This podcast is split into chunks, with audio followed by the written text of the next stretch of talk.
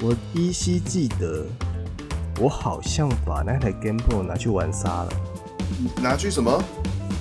拿去装沙子。拿去装沙子？你为什么要把它拿去装沙子？我真的不知道。去 看，你这个太奇怪了吧。各位听众，大家好，这里是游戏客栈，我是袋鼠，我是小钟。本节目是一个关于游戏的 podcast，我们希望借由每周一集的分享，为各位精选当周的游戏新闻，并聊聊重要的游戏话题，让你在繁忙的生活中及时补充 gaming power。那么话不多说，让我们立刻进入本周的游戏新闻。店小二上菜嘞！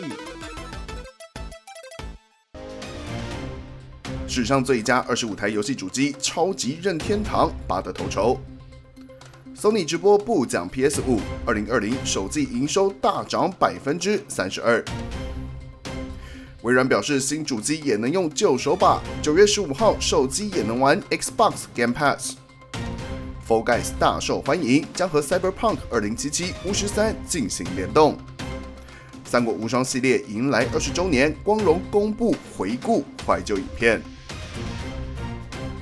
您现在收听的是游戏客栈。明年就将迎来创办两百年的英国卫报，针对人类历史上所有的电动游戏主机进行排名，并排出史上最棒的二十五台主机清单。由于名单过长，我们在这里精选前五名。第五名是二零一三年问世的 PS 四，第四名是一九八八年的 Sega Mega Drive，第三名是二零零五年的 Xbox 三六零，第二名则是销量高达一点五五亿台、千禧年登场的 PS 二，第一名就是大名鼎鼎的超级任天堂。哇，这个前五大其实。我只有我只有玩过 PS 四，他那个第四名，我真的，一九八八年，我真的没看过啊。Sega Mega Drive 好像我有玩过，就是玩玩过人家家里面的，因为我真的没印象，因为这些主机出来的时候我还是很小，没什么印象。哦、嗯，然后像插盒插盒的主机，我一台都没有。哎、欸，我家有三六零。哦，那你啊，那你至少有一台第三名的。对，我知道，我这个排名我看一下，我拿我拿起来，我有我有 PS Two，然后超任天堂，超任我忘记有没有了，就是因为超任都是我小时候的东西。哦哦哦。然后红白机嘛，哦，然后 PS 一二三四我都有了。哇哦。然后还我看一下还有什么？PS 一排在哪里啊？PS 哎，PS 一我记得有进排名，PS 第五名，然后红白机第六名。对。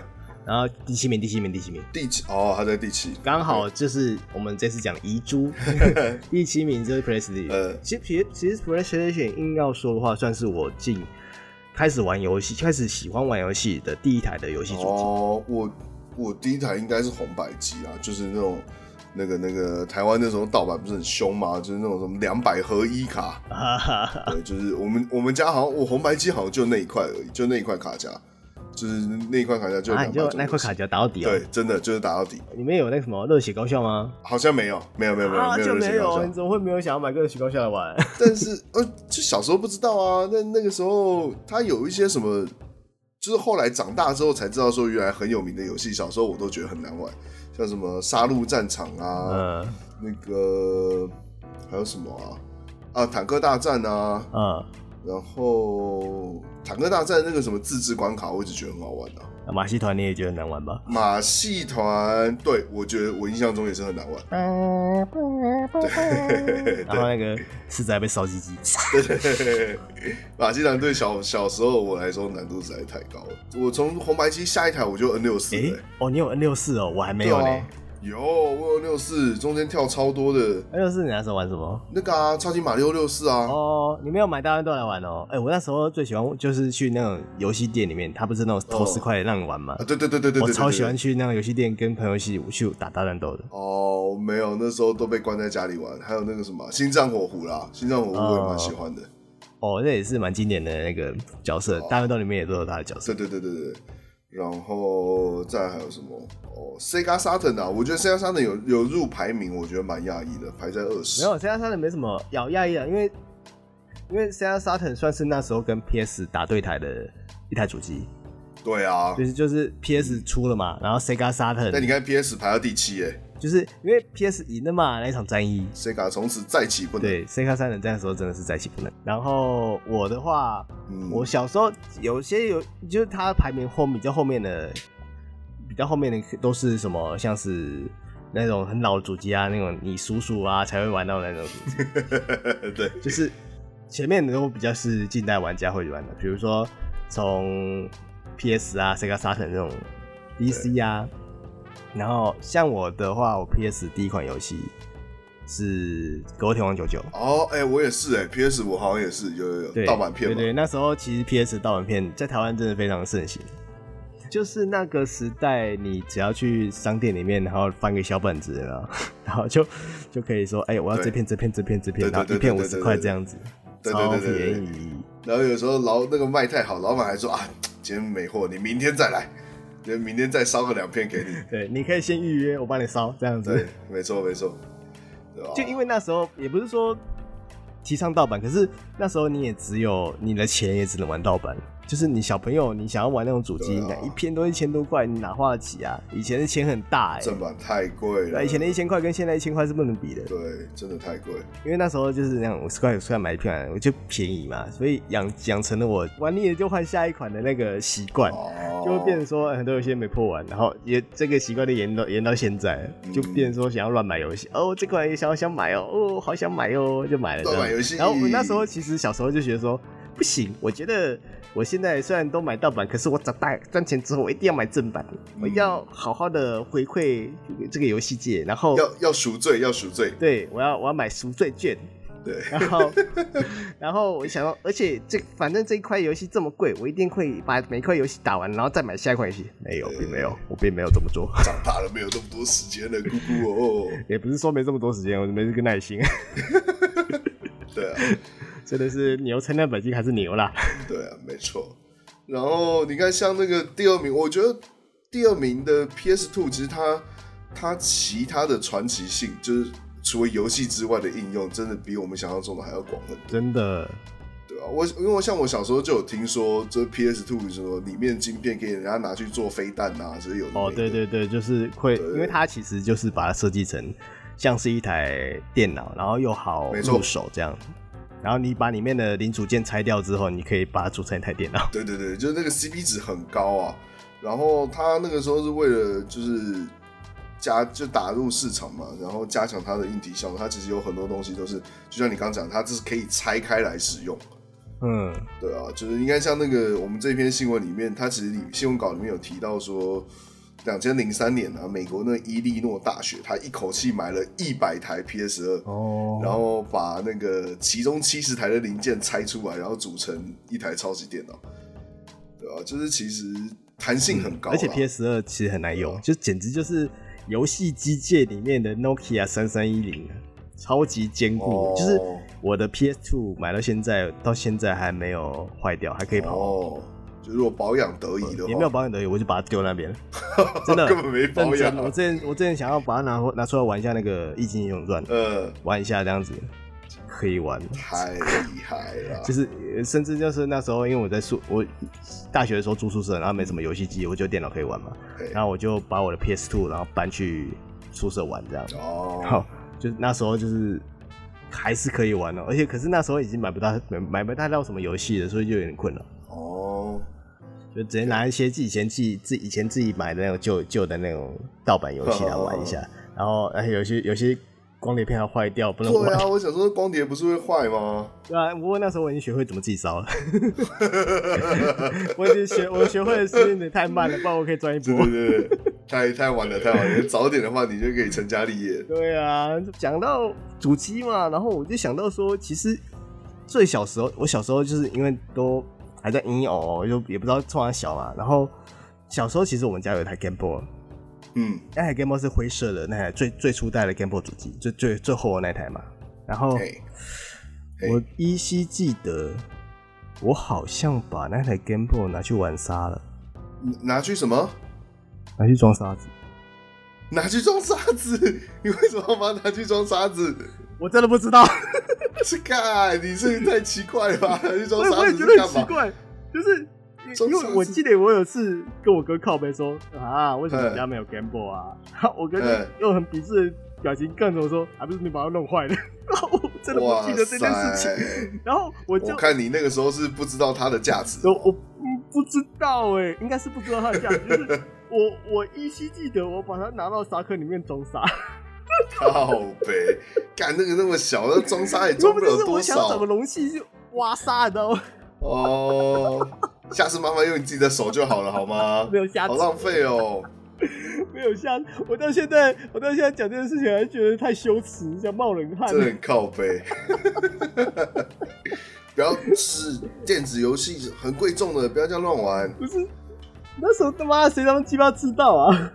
对对对对，小时候不懂事，小时候我那时候顶多小一、小二而已。嗯，然后。没事的，没事的。在在那之后，我家好像就没有任何的任天堂主机。哦，完蛋了！长大我们都变成锁锁的形状。对啊，我们现在都已经是锁锁的形状。虽然我，其实虽然我还是要买 3DS 跟买 Switch 啦，就是有赎罪一下的。哦，太太神了，不是故意要来装傻的。好啦，既然我们是搜索的形状，我们接下来下一条来讲锁锁的新闻吧。Sony 在台湾时间八月七号清晨进行 State of Play 预告直播，不少玩家引颈期盼会有 PS 五的相关消息。但这次直播主要针对下半年的 PS 四和 VR 游戏，公布包含《带狼大正集》、《Godfall》、《刺客任务三》等新游戏资讯。另外，Sony 日前针对现有的 PS4 手把和相关操控界面进行说明，表示 PS4 世代的操控界面可以用在 PS5 向下相容的 PS4 游戏，但如果是专属 PS5 的开发作品就无法使用，只能利用新型手把。而 Sony 也在八月四号公布二零二零第一季全球财报，游戏部门营收大幅成长百分之三十二，光是数位游戏下载就成长将近一倍。游戏部分则是靠着《最后生还者二》和《对马战鬼》展现 PS 四世代末期的荣光。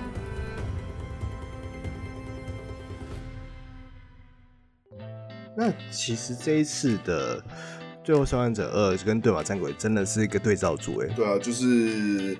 很诶、欸，最后生还者二出来之前，风评就是那个什么期望非常非常高，对，对开高走低啊，而且是超级低。而且很巧的是，他们的最后生还者二的第一代作品其实就是 PS 三的末代作品啊，对对对对对。然后刚好这次最后生还者二也是 PS 四末代作品，所以大家对它的期待值真的变得非常非常高。啊，哪知道就是出来变。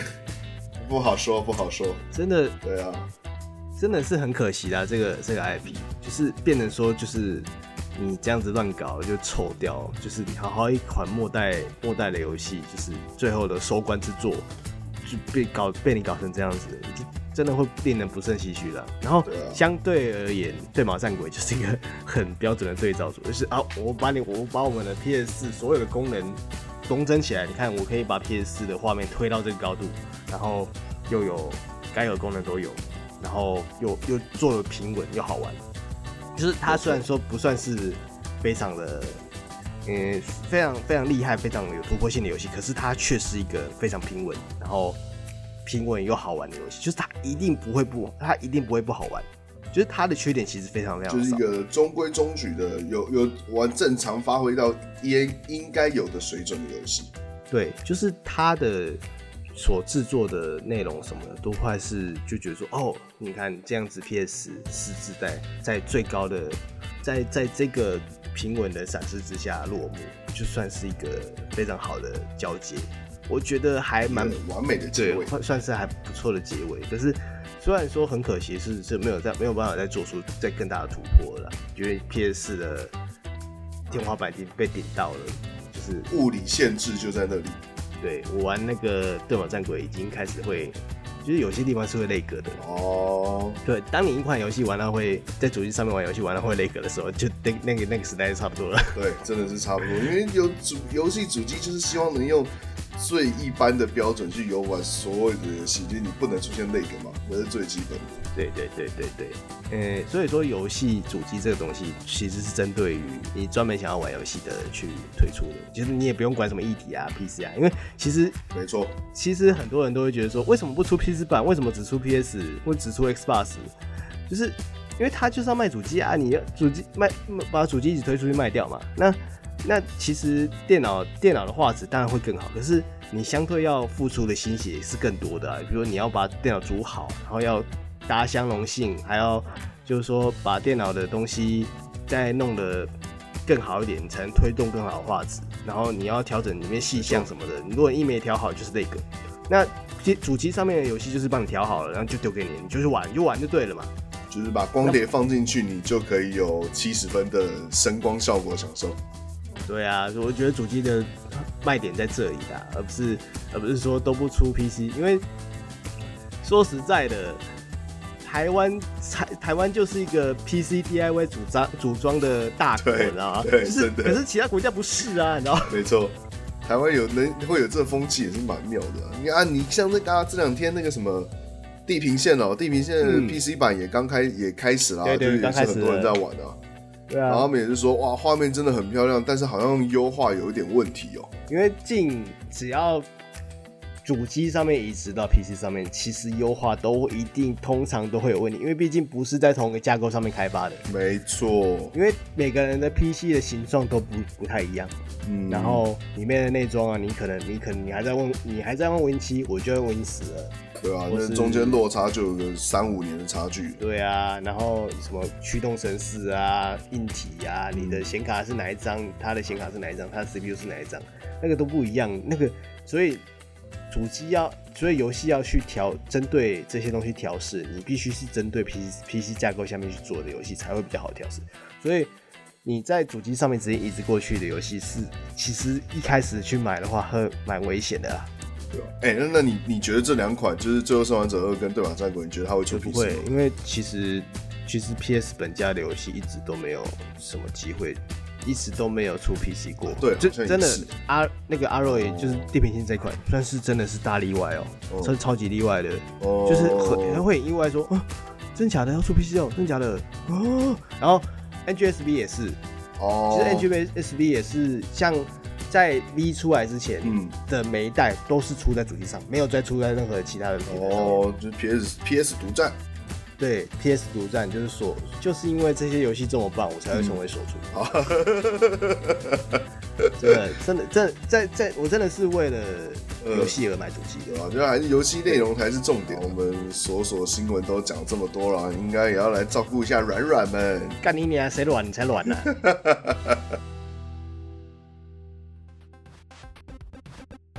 就在 Sony 宣布 PS4 手把不能玩 PS5 专属游戏之后，死对头 Xbox 立刻就在推特上落井下石，表示自家的新主机 Xbox Series X 可以使用所有的 Xbox One 手把，不禁让人想到当初 Xbox 宣布充满争议的二手政策时，被 Sony 拍摄广告讽刺，这次看起来像是要返回一程。另外，Xbox Game Pass 的终极版会员可以透过针对安卓手机和平板的云端游戏服务 Project X Cloud 游玩所有 Game Pass 游戏，包含《甜命二》《战争机器五》等三 A 大作。好友列表成就系统也会完美同步。微软还特别公布相关手机游戏配件，这项服务正式的上线时间是九月十五号。哦，这个手把这件事真的是。君子报仇，三年不晚。哦，之前这个广告真的是呛爆一波哎！你可以跟大家形容一下广告大概讲什么？他这个广告其实，呃，在在讲这广告之前，应该要先讲一下他那个 Xbox 二手机制，嗯、就是它会比较比较复杂的原因。他那时候一开始公布是说，你这台主机啊，你二十四小时一定要连上网络进行一次认证。啊，对我我不知道为什么他们要有这个这个规定啊，啊！我住偏乡没有网络怎么办？哦，不好意思哦，不行哦，那就你就对，就是我我不知道如果你没认证会怎么样了，因为毕竟那是七年前的事情。嗯，然后再来就是他让游戏开发商制定规则，是说你你你可以决定你生产的这这块游戏是可以限制一片游戏只能认证几台主机，有点像是我们现在 Win 十的那种绑定，有没有？就是那种主机版。就是我我只能给三台电脑使用，四台电脑使用，啊？对他那个时候是这样子哦，超级奇超级奇怪的。气哦。对，或者是收取那个什么转卖基本费，就是你如果要卖的话，可能再另外跟你收取一定的费用。干，我要卖东西还要你管？超奇怪的，而且他连那个游戏的分享游玩功能哦，PS 也有这个功能吧？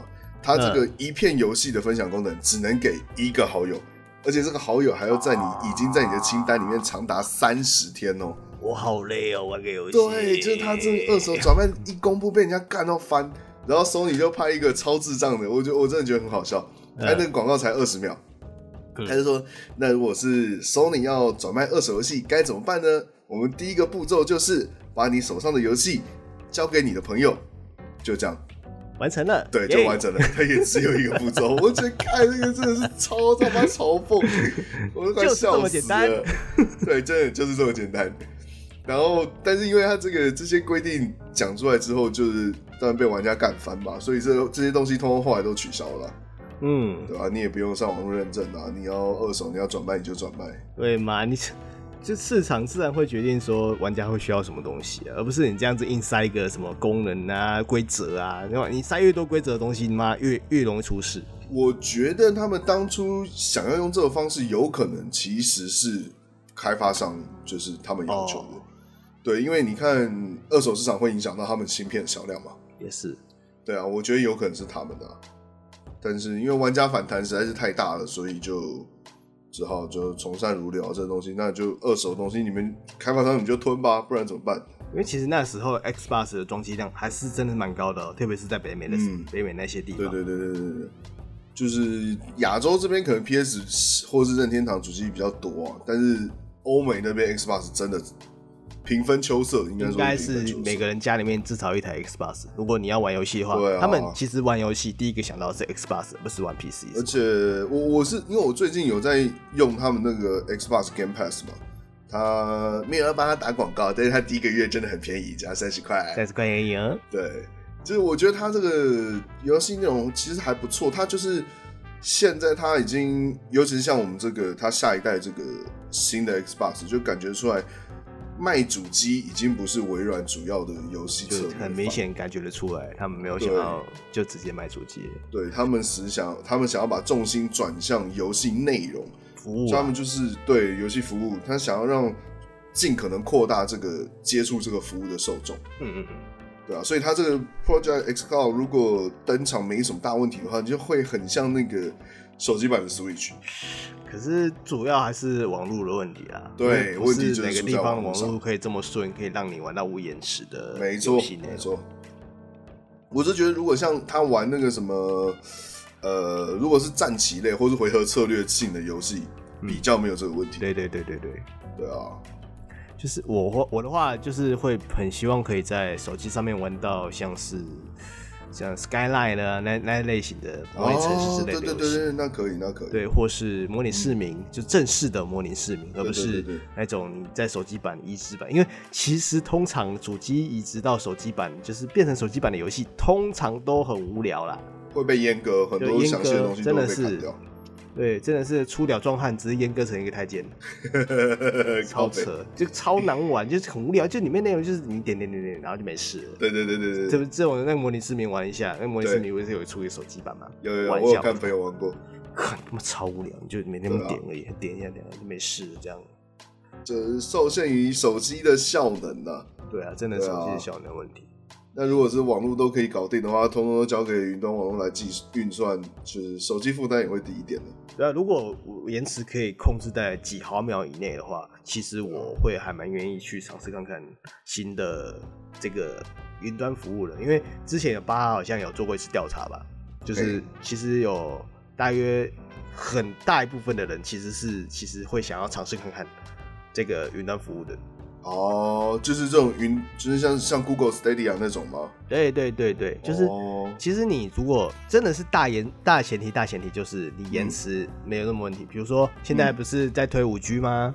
对，就是既然五 G 基地台啊什么都已经在做了嘛，那云云端这个东西算是现在的一个主主要趋势嘛。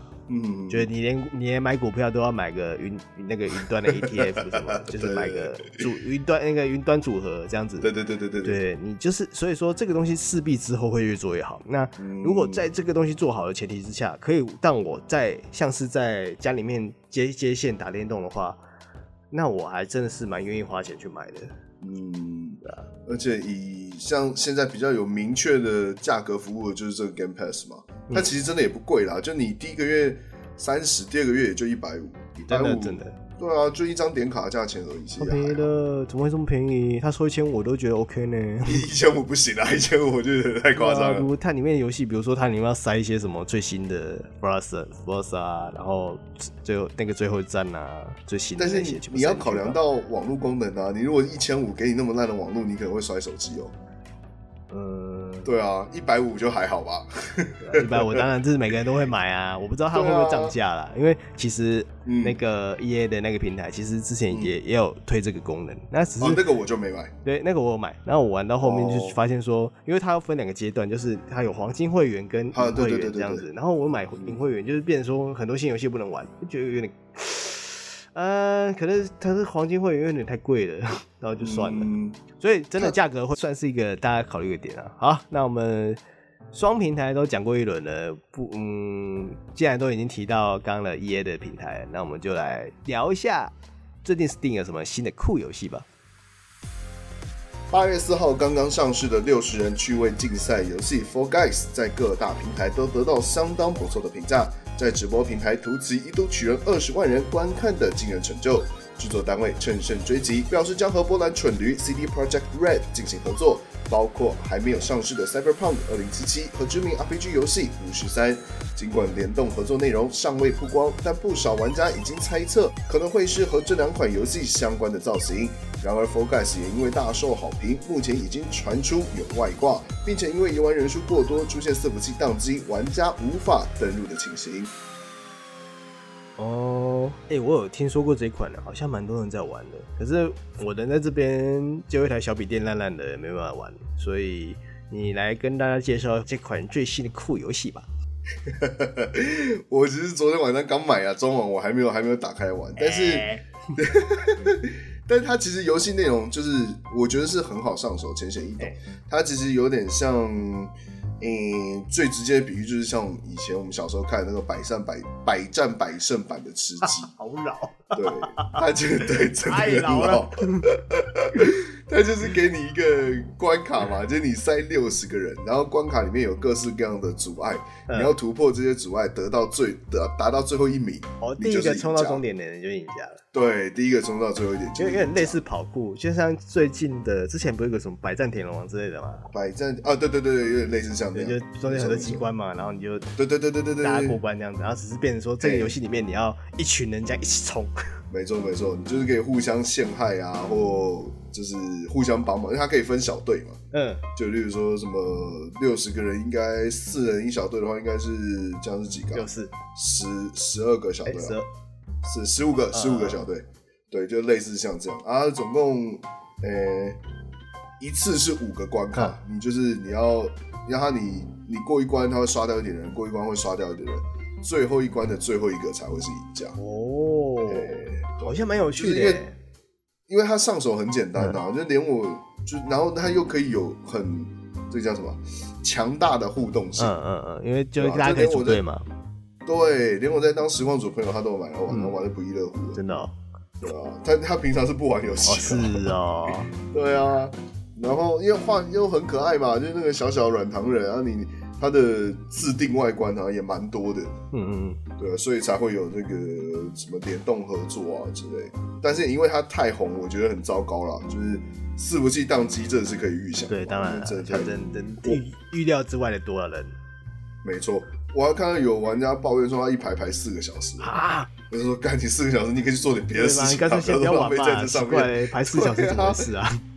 对啊，然后比较麻烦是外挂啦。我之前已经有看到有说什么，因为它是比速度嘛，就、嗯、已经有什么加速外挂，就是起跑就往前冲。哦、天哪，对吧？然后或者是什么飞天外挂，就是你因为那些障碍都在地上嘛，嗯，你就飞在上面，人家也也没人家没办法阻挡你啊，关卡也挡。干、啊、这样有什么好玩的啦？对啊，我就想说，靠背这种东西，你要外你用外挂，到底有什么成就感啊？我觉得这种单机偏单机游戏类的外挂，不是纯网络游戏的游戏，不是不是纯网络游戏的话，其实很容易就有外挂出来。就是因为你单单机修改很简单啊，然后你只要改一下自己的数据，就可以改出任何的状态。所以这种连线游戏会有外挂，真的不是很意外啦，因为毕竟不是个什么非常正规的竞技游戏啊。还没有那什么 NT bot 之类的东西啊。什么是 NT bot 啊？哦，NT 就是他那个、啊，你玩 CSGO 的时候，他不是会装一个那个反作弊程式吗？对，就是就类似那种东西。然后战地风云也有啊，然后决胜时刻也有，哦、每一家的名字不一样。它只是它就是反正统称就叫做反作弊程式。对对对对对对，没错没错。啊，因为做这个游戏也是小公司啊，他可能没有资源去弄这些东西，真的是意外爆红的感觉啦。没错。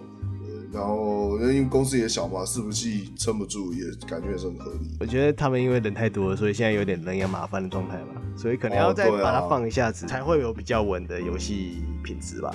没错，就是要等它那个热潮过啊。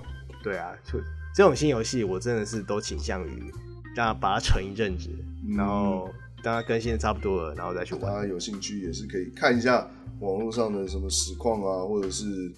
游戏影片，大家就知道。好，那我们讲了这个多人对战游戏，那下一条我们来讲一下画面上更多人的游戏吧。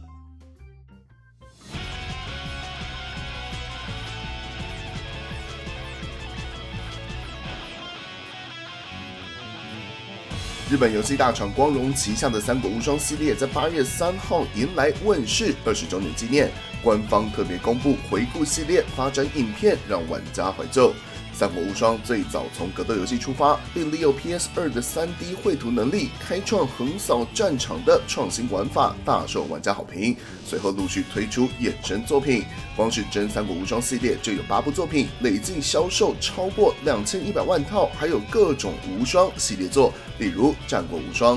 而适逢二十周年纪念，光荣也宣布将和中国腾讯合作，推出手机版本的真《三国无双霸》。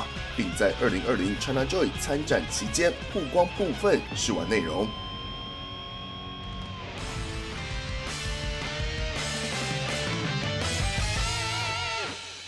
哦，就是我看了一下那个他这个二十周年新闻稿，其实我不知道《三国无双》最早是格斗游戏，因为他当初，因为其实我玩过他的格斗游戏，那时候 PS 版的时候，我在朋友家里面玩，他就是横向卷轴，然后三 D 的，里面看到的角色啊，周瑜啊、吕布啊、貂蝉啊，然后其实都有，然后模组。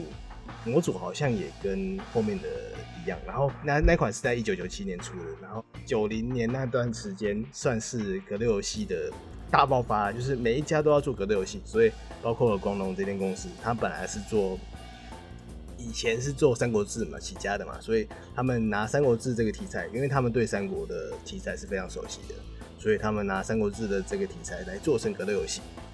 诶、在那个时候的销量其实也只能算是平平的，因为其他的格斗游戏的强作真的是太多了。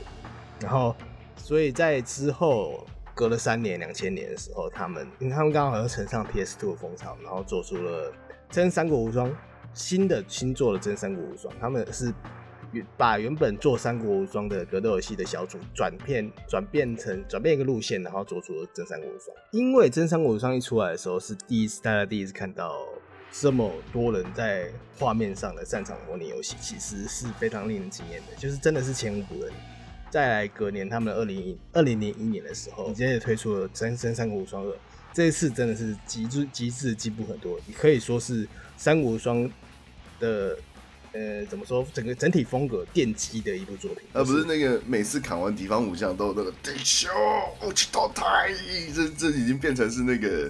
三国无双的那个招牌了。Oh my god！新三国无双。哎，对对对对对，他大概就是这。而且而且、嗯、而且，我这不得不提的是，《三国无双二》其实是第一次做中文化，就是第一次他第一次做中文配音跟中文字幕。哦哦，他有中文配音哦。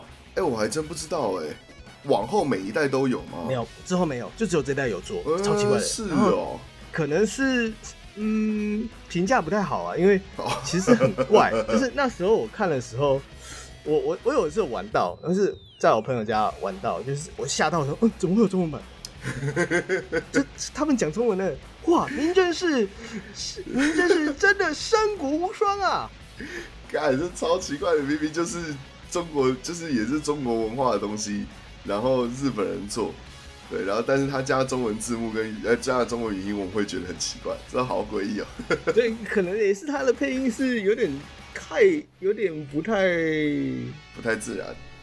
有点对，有点不太自然，就是您这是一夫难关，万夫莫敌啊，这样子，你可以去找找看，网络上应该有类似的影片，哦，好好好，还蛮好笑的，玩起来会捣蛋，也不知道捣蛋，就是因为毕竟他们都是中国人呢，其实你知道讲讲中文是没问题的，你知道？对对对，也是也是。啊，我记得好像除了本传之外，好像还有出什么什么猛将传、皇帝传还是帝王传？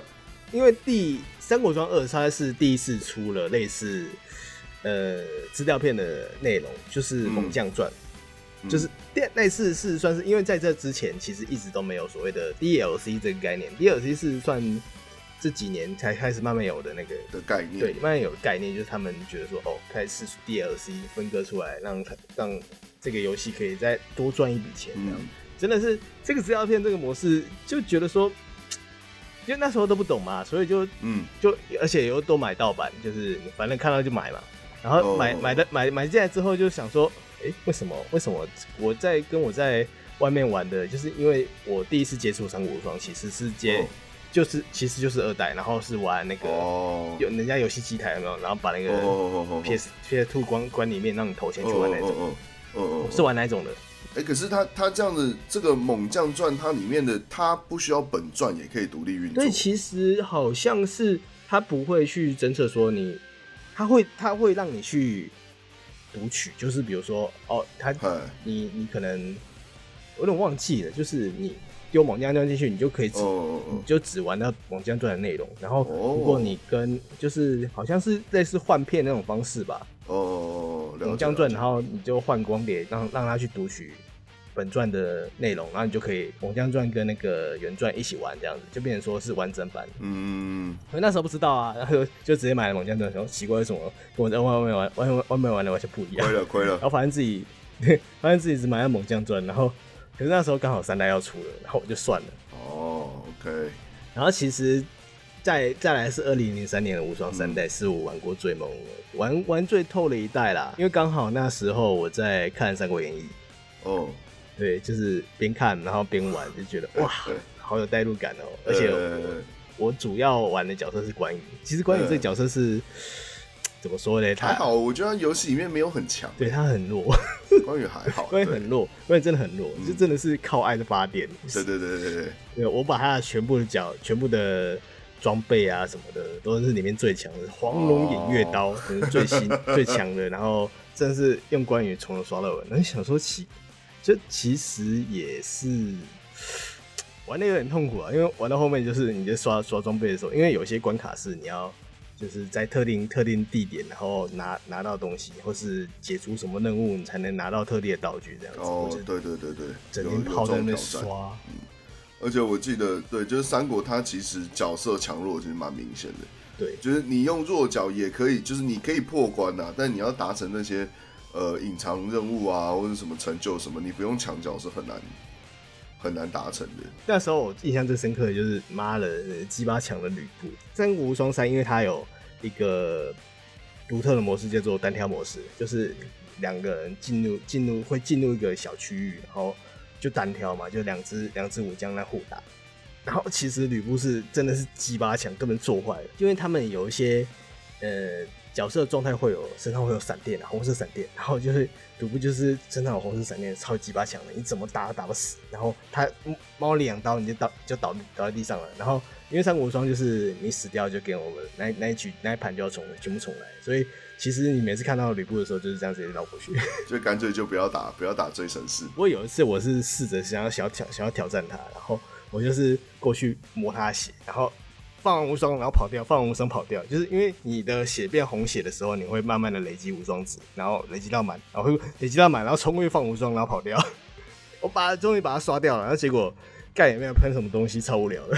完全就是放一个很强的 NPC 在那里，然后你不打也没差。对啊，其实那边就是绕过去就好了，你也不要去，你要干他。我印象中三代好像还有一个什么，他那弓箭手小兵，我记得好像也蛮强的。我记得以前是是哪一关啊？我有点忘了是什么五丈原还是什么东西的。那根本是有一个斜坡啊，他一直丢石头，然后还有一个还有很多工兵会冒起来射，干那个真是被射到翻了。不过你那时候就玩到玩到后面啊，然后你会调到修那个修罗模式，就最难的模式，干那个。弓箭手咻咻射了一下，你挂掉了，而且那个你还没办法躲，你甚至不知道从哪里射过来冷箭，因为都是在画面外面看不到。对啊，所以你你如如果要玩高难度模式的话，你真的是得硬拼哎，就是冲去，然后把他们全部拼掉，不然就是你就是不能第一个你就要先锁定所有的弓箭手，不然你真的是被射到一个翻掉。嗯，工兵要先杀了。好，然后我们接下来讲到零五年的《三国无双四》，《三国无双四》的话，哎、欸，算是我。它是 PS Two 最后的一代，呃，在下一代五代的时候就已经是 PS 三了。诶、其实那时候我真的是超期待的，就是我每天啊，因为我们都会买那个法米通杂志，因为以前呢、电视游戏啊 PS Two 的啊什么讯息啊，全部都在杂志里面看，然后里面都写得超清楚的，我真的是。每天啊，每天冲，每天冲去游戏店，然后问那个老板说：“哎、欸，老板出了没？老板出了没？”然后老板说：“没有，没有，没有。”然后看到老板就最后都看到我就说：“还没啦，还没啦。”然后就这样连续问了一个礼拜。对啊，我记得那时候《星海二》刚出的时候，我也是一这样天天到晚，一天到晚冲去那个全家或便利商店去问的。那你现在回头看《星海二》出都已经十年了，《星海》是二零二零一零的游戏，对啊，现在都已经生小孩了，超猛的。然后。最值得比较值得一提的是，《三国无双四》其实算是我，因为我其实本身只玩到无双四而已，就是比较认真玩的，就后面都只是过水一下玩一下而已。是，就是这算是最后一代玩最最透的一次。这一次新增的，诶、护卫模式啊，然后新角色啊什么，其实都是相较于三代，其实进步了更多更多更多的，然后加上更多的属性模式，所以。我一直都会觉得说，四代算 CS2 之前的时代里面最好玩的，就是它是一个三国无双的，在 PS2 时代一个最完整的终结，真的是你回去回头去玩四代，到现在可能还是觉得还蛮好玩的。然后再来就是 PS3 时代了嘛，就是 PS3 时代的二零一七年的无双五代，这一代真的是比较尴尬一点，因为其实他们第一次大幅改动了游戏系统。就是把大家习惯的正方三角啊，然后正方正方正方三角的七 G，然后转变成一个叫做什么连段系统，我连击系统啊，然后你就就变成说，你其实只要连按正方形或连按三角形，就可以打出华丽连段，在这个。我自己玩的时候，感觉是其实是相对变得更单调。就它是为了要降低上手门槛嘛，就玩家你也不用被招式，你就连按就对了。对对对，因为大家都习惯了以前那种玩法嘛，就是你所以玩到这一代之后，就觉得说，看是不是少了什么东西？不会，哦、因为毕竟一会一直玩的都是老老粉，你知道，就是哦，我喜欢三国无双，所以我一直买。你第一代你出哪一代我都会买这样子。那一代比较亮眼的点，算是它的战场系统，其实就是它第一次在三无双战场里面就是增加了，哎、你可以过河游泳，然后又可以爬楼梯上下这样子，就是增加了整整体战场的立体感。然后而且因为刚刚刚进入 PS 三时代，所以画质是整个整体整个拉高了，所以在那个时候来看，《三国无双五》其实是做的很精致的。OK。那我记得五代是不是也有很多什么大众大众连武将跟大众连武器啊？不是不是大众连武器啊，就是它武器是不是共用的？是这一代出现的吗？其实大众连武将是每一代都会有，因为不一，因为它不是每一个角色都会做出武将来，不然那个三国三国里面有名的武将那么多，他每个做出来，然后不就做不就作死？又只是说，也是这次比较令人诟病的就是他的武器的重复。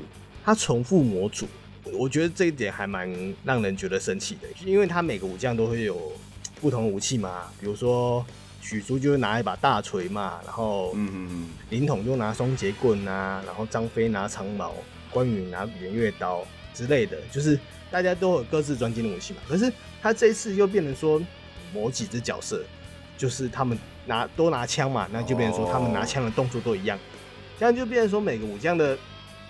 特色就没了，就是你就觉得说，那你这样子玩西东西就好了嘛，就就会看到的时候就还蛮逗。它就会变成是长枪系武将一批，长刀系武将一批这样。然后还有一个最让人诟病的一个点，就是它里面《三国无双》里面历代很多武将嘛。这一代里面删掉了大部分的武将，这一点真的是让玩家最无法接受的一件事。因为这一次的大改变，所以导致五代的销售其实不是这么好，就是变得非常的奇怪啦。所以《三国无双》系列就已经就这样子瞬间沉寂了大概四年左右。嗯，就是接下来就是一一年六代跟一三年出的七代。为什么我会一起讲？就是因为其实他们一这两代。又回归了无双四之前的玩法，就是大家所习惯的三国无双四的玩法嘛。因为其实，在中间也出了不少类似无双游戏啊，像蛇魔啊、战国无双，其实也一直有在出。然后，或是他们其实有在帮其他的游戏 IP 做代工，做出各种无双游戏嘛。比如说，呃，萨达无双，然后海贼无双，对，海贼无双，然后北斗无双，还有嗯。各方面的，他其实这些无双都做的还蛮好的，都蛮不错的。就他们其实套用了之前以前三国无双的成功模式，然后系统啊什么的，然后再针对游戏再加以改良，其实都可以做出蛮好的游戏的。嗯。然后这次比较值得六代七代比较值得一提的就是，其实他们在剧本上面的三国之后又增加了一个朝代晋朝，就是三国之后的朝代就是晋朝嘛。嗯因为真的没东西可以讲了，因为三国已经讲到都已经讲了五代了，然后还要继续讲，就是他们就对往后一点点，就是司马家的后裔呐，司马师那些的，就是又把角色做出来，然后其实也新增了不少角色。哦，我记得好像他其实还是有好几个武将，就是玩家，就是他其实有也算有名，但是不知道为什么，就是游戏一直都没有把它做出来。像什么，荀彧吗？还是荀彧有了？荀有哦，荀彧已经有了。哦、他是几代出现的、啊？其实我有点忘记后，因为后面我都过水一下，没什么玩。那周仓有吗？有，哦，周上也有哦。哦，对对对，对，不错不错。然后再来就是万众瞩目的《三国无双八》真三八，他们做出了最大最大最大的革新，就是他们想要做开放世界。你想象，你之前想象的开放世界无双会是什么样子？你说我吗？我完全不觉得开放世界这个元素跟三国无双搭得起来，嗯，因为开放世界这个东西是你如果是原来的旧作，它要变成开放世界，就表示它原来的旧作可能场地有局限呐、啊，嗯，然后跟呃地图做的比较小，你可能是到一个点读取进去，读取进去。但问题是三国无双，它真三国无双，它虽然也是你到一个点读取进去，但是它那个地图很大，就是你以前的那种玩法跟你开放世界玩法，那差别其实没有。差多少的？你别的游戏变得开放世界，还是可以大幅增加它的场地。可是《三国无双》，你本来每一个城或者每一个战役，你场地就很大啦。我是我当初是觉得，我当初没有很看好这个做法。其实我当初还蛮期待的，因为比如说，我是我的预想是说，像是《三国无双》这样的东西，它因为毕竟他们本来是做《三国志》嘛。那如果《三国志》中这种东西，你可以把大战场跟小战场分开来，就是比如说大地图的大地图玩法，你可以就很像是三国志那种玩法。然后，因为三国志的后面的代数它有有一些武将模式嘛，然后就可以，你可以去各个城市啊解任务啊什么的，就是类似这种武将模式。其实你玩三国志的时候会觉得这个模式还蛮好玩的。嗯，然后因为它里面的模这种武将模式，它有升升官系统嘛，然后。又可以练技能什么的，其实非常有趣。如果把它做成类 RPG 的感觉，是可以期待的。然后可以，然后再把它的战斗模式拿拉那个三国无双的模式进来，就变成说，如果你要在这个武将模式里面进入战场战斗，那就可以顺便转换转换成三国无双的战斗。我记得你讲的这个玩法好像有别的游戏有类似，但是它那个是什么？呃，就是把那个即时战略游戏结合第一人称射击，那概念是不是像这样？我应该是会有点像哦，就像以前那个、那个、那个、那个什么，哎、欸，完蛋了，我有点忘记那个啊，破碎银河系哦。对对对，你在大地图上，你可能控制一批部队，然后但是你可以在你画面可以一一直往下，一直往下进到战场上，你也可以控制一个小兵。破碎银河系没有这个功能啊，但是就是就是我觉得概念有点像，就有别的游戏是你可以平常你在大地图操控很多支部队前进，然后你打到关键的战场的时候，你再把画面一直拉下去，可以操控某一个角色。你的想法是不是比较像别人这样？哦，对对对对对，我觉得这个对，这个比较接近我的想法，就会是他们可能是把整个。诶，从纵观全局拉近到围观的视角，这样我知道这样这东西可能很难达成，因为这毕竟是根本就是把两款游戏戳在一起。纵观这次的八代，我觉得他们在开放世界失败的点，就是因为其实你就像你刚刚说的，它的无双原本的。每一张地图都真的很大了，嗯，那你每次打小兵的时候，如果小兵不够多啊什么的，其实你砍起来是非常虚的，因为毕竟它是一个说明白一点，它就是一个割草游戏，就是你在挥下去的时候，你也没有什么多大的危险啊，因为小兵都像小兵对你，然后像就像就好像你爸爸妈对你一样，都舍不得打你之类的。就是就是你，所以你就是随便砍嘛。那变成说，如果变成只是你跟小兵这样子一只一只的这样子，你要去找他们一一只一只砍，就觉得很累啊。如果地图又再加大的话，你根本就是找不到找不到地方打，你知道？就是他虽然说还是有集中的小兵打，可是你只要一早把他们打散了。三国无双我最讨厌的事情就是，我每次把小兵打散的时候，我都要一只只把他们抓回来打，就会变成是他们自己要有那种会回来找角色的那种设定啊。那如果你说原来的地图没有很大的话，他们走回来很快。那如果是开放式地图，就比较麻烦，而且一群小兵跟一群小兵之间的距离会拉远啊。对啊，而且真的会是相对松散。然后，嗯，因为我自己其实最后也是没有买，因为我到那时候是看了不少评论，然后到最后决定不买的。评论相对多是大家不是这么满意，就觉得做坏了，知道吗？然后为了想要求新求变，方向走错了。对啊。然后详细的细节什么缺点什么的，我觉得我这边也不不多做赘述了，因为我自己也没有玩嘛，我也是看人家讲什么。如果想要知道详细评论，可以推荐大家去看那个莱斯，就是一个也是专门讲游戏的 YouTuber，然后他有个莱斯乐色话，里面有讲《三国双八》。我哎、欸，我上看一下那个点击点击次数是五几万呢，超屌的 哦，这么高，哦，超多的。因为他那集我有看过，哦、但我不知道有没有。对对，我讲，我觉得他讲很细，所以如果对上五双五双八，他要是出了什么问题呢？有兴趣的可以去看一下那支影片。哦，干脆叫制作公司也去看他那部影片好了。三国双八虽然是惨遭滑铁卢了，不过它其实其他的部分，比如说欧乐曲啊，或是其他代工的游戏。都是有做出不错的成绩的，比如说最近最近的 P 五乱战，就是 Persona 5的，嗯，诶、欸，魅影攻手有那部听说评价非常好，对对对，那一款真的超级好玩，你有玩的，你玩得到无双的感觉，然后又可以又可以在无双的感觉里面抓到了 Persona 原原传里面 RPG RPG 的精髓，就是你要你可以打一打，然后突然切换你的技能，然后做出相克的属性。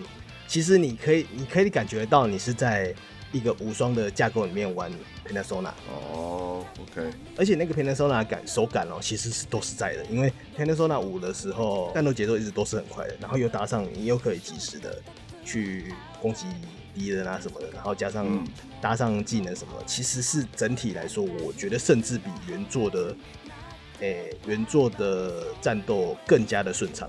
哦，OK。各位有机会的话，真的是可以去玩玩看，那一款真的很推。嗯，而不过前提是你最好是 P 五把它破完了，因为其实说真的，它可以算是一个《女神异闻录五》的续传，嗯，就是续篇这样子。你不能不能不能说你完全不知道前面讲什么，因为它其实在里面讲了很多的细节，都是关于原传的内容。嗯，好，我们现在回顾完了一到八代，然后再收回这个新闻。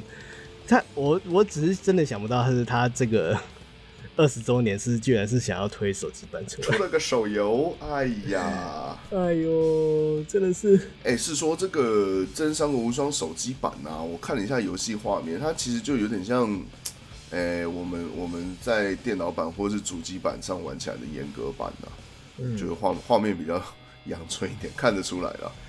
对，而且对，而且它之前是不是还有另外一款？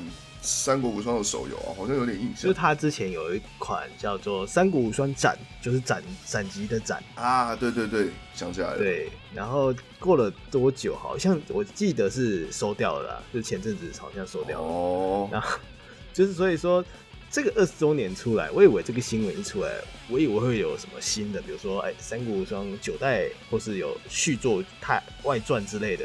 东西跑出来，结果是手机游戏，就搞得跟那个暗黑的做法是一样的。其实我那时候有猜到、欸，哎，我有猜到说二十周年它就有可能会就是有推出手机版之类，但是因为刚刚好看到它这个新闻，就是现在才出来嘛，就说哎、欸，这么刚好。对，因为本来这个截稿之前，我们是本来想要讲全部历代嘛，然后回顾一下，然后结果今要录之前看到了这篇新闻，赶快再补录一个。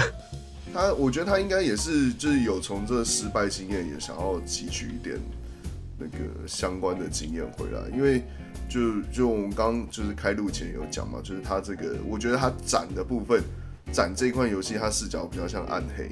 然后他现在这个霸，就是回到你在主机上玩的那个视角，他可能觉得是说，就是还是用原来的视角，玩家会比较爽。不是啊，可是你看他的试出的影片。嗯，砍怪一定要跳数字吗？对啊，哦，对，我觉得他那个影片数字，我看的真的是，我真的很不悦，不知道他那个数字到底能不能关。这数字这个东西，真的，我觉得对于游戏而言，数字顶多是让你做一个辅助。有的人会觉得说，就是你看到很多数字跳起来，我会觉得很爽啊。但其实数字没什么意义啊，因为它你王的血就是那么多，你数字调上调下，那其实也是个比例而已。对啊，那你就就只是说你比例拉高了，那变成说王王的血一百万跟十万的差别。对，哎、欸，你计算你的伤害，其实都还是看你砍的趴数，而不是看你的砍到时候看到底实际砍出了多少数字。所以那个数字是没有意义的。我也觉得数字只是看起来画面会变得很阿杂、很花了。对啊。然后它。就那感觉，就是那个数字跑出来，那个手机的廉价感就跑出来。对，然后他如果那个跳出来数字字体又没有特别设计，怎么跳出来星系名体的八？我说啊，我觉得看起来就是是不至于到星系名体的八啦。不过就是你知道这种烂烂的代理手机游戏正版授权们，people 们 S 要加 S，对对对。做出来的游戏没有一个是不跳数字的啊！就连之前的越南大战有没有啊？对，越南大战也有数字，这超级莫名其妙的。对啊，对啊，到人家数字干嘛？跳数字那出来，那感觉整个是差了。就只能希望他可以在新的作品上，能可以做出一些更接、更让现在玩家接受的武装。对啊，不然这个 IP 就这样放掉，很可惜。我觉得应该还是还会继续做啦，不过可能会在一阵子之后吧。对啊。给他们一点时间。好，那今天的节目到此告一个段落。另外向大家推广一下我们的 IG Gaming 零五二。也就是 G A M E I N N 下底线零五二，我们会在 IG 放上各个游戏的二创作品，欢迎大家追踪欣赏。如果你有想聊的主题，或是有不同的想法，欢迎在下面留言，我们会在下一次节目中提出来一起讨论。喜欢的话，也请记得订阅节目，顺手五星。本集也会同步上传到 YouTube，搜寻游戏客栈，也记得订阅，按下小铃铛，随时想听就听。那么游戏客栈，我是袋鼠，我是小钟，期待各位下次的光临。